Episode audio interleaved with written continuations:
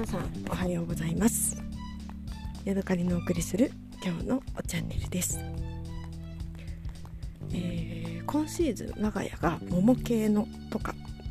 えー、のですね果物をすごくたくさん食べているっていうお話を何回かしていると思うんですけれども、えー、昨日ですね、えーと、今年今シーズン2回目の桃が届きました。今回は、えー、3500円ぐらいで6 k g の桃が山梨からやってきました、えー、ちょっとなんか訳ありみたいな感じのものが私は好きでよく頼むんですけれども、えー、1回目の桃もですね山梨から届いた桃でした。でも本当によく熟していてもうお尻の方が茶色くなってきてなんならちょっと汁が垂れてるみたいな感じのものでした。味は美味しかったですけれども、えーと、本当にもう売れ売れだったのであっという間に食べないといけなくて、えー、それのせいなわけではないんですけれども2日ほどで、えー、5 k g のものを食べてしまって自分で大変びっくりしました。で結構そのものがですねまあ売れ売れではあったんですけれども美味しくて、えー、夫もなんかあの気に入ってくれたのかもう一回桃を頼んで食べようということで、え今回は、えフリマアプリで、え6 k g の桃を注文しましたで今回届いたやつはですね結構なんかなんていうのかなそれほどむちゃむちゃ甘いっていうことはないんですけれどもまだね産毛がしっかりあのチクチクの産毛があ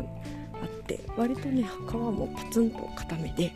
えー、ていうのかなこう野生児っぽい感じというか、えー、力強い感じのものです。で香りもねだんだんあの今家に昨日届いて2日目なんですけれどもえーと、部屋の中が桃のいい匂いがしてなんだか幸せな気持ちになります。でよくやってしまうのがですね桃って、えー、食べる2時間ぐらい前に冷やすといいよっていうのが大体どこのとこにも書いてるんですけれどもやっぱりなんかこうちょっと黒くなってきてるところがある桃とかだとどうしても冷蔵庫に入れたくなっちゃいますよね、えー、なので私もよく冷やしすぎてなんかね冷やしすぎると甘みが抜けちゃうらしいんですよね。でも、あの、まあ、傷む傷むなんていうのかな室温に置いといてより傷んでしまうのも悲しいので私はどっちかっていうと冷蔵庫にちゃっちゃと入れてしまうんですけれどもそんな感じで、えー、こう冷や冷や冷えたから早く食べなきゃ、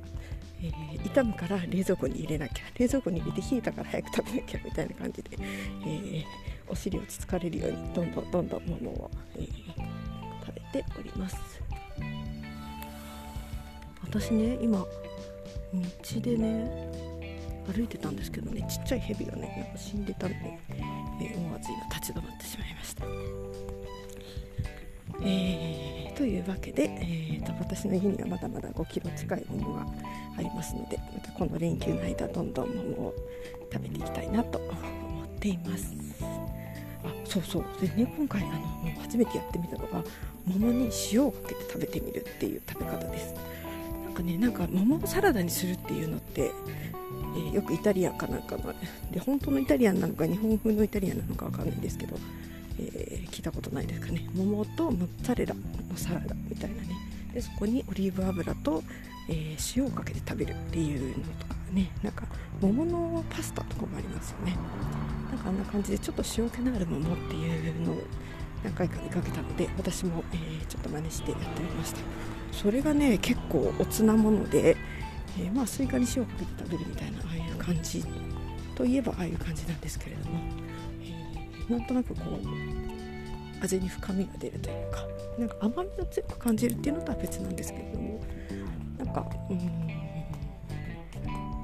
奥深い感じの味になって なんか大人な感じで私は結構気に入りました。またやりたいなと思っています。実はですね今また1個、えー、ちょっとお尻が黒くなってきたものを冷蔵庫に入れておりまして、えー、だいたい1時間ぐらい今冷蔵庫に入れたとこなのかな。で家に帰ってシャワーを浴びて、えー、食べようかなどうしようかなっていうことを幸せな、えー、迷いを今持っております。はい、えー、そうね。あのー、まあ苦し紛れではありますけどちょっとお茶の話につなげると、えー、桃の紅茶作るのいいかもしれないですね、え私の家には今紅茶はないんだけれどもえ自分で作った怪しい紅茶みたいなやつがあるのであれをアイスティーにしてそこへ桃を切って入れたら桃の香りのついた美味しい紅茶ができるのかな？やったことないけどちょっとレシピ調べてみようかなと今思いつきました。はい。今日はここまでです。また次回お会いしましょう。さようなら。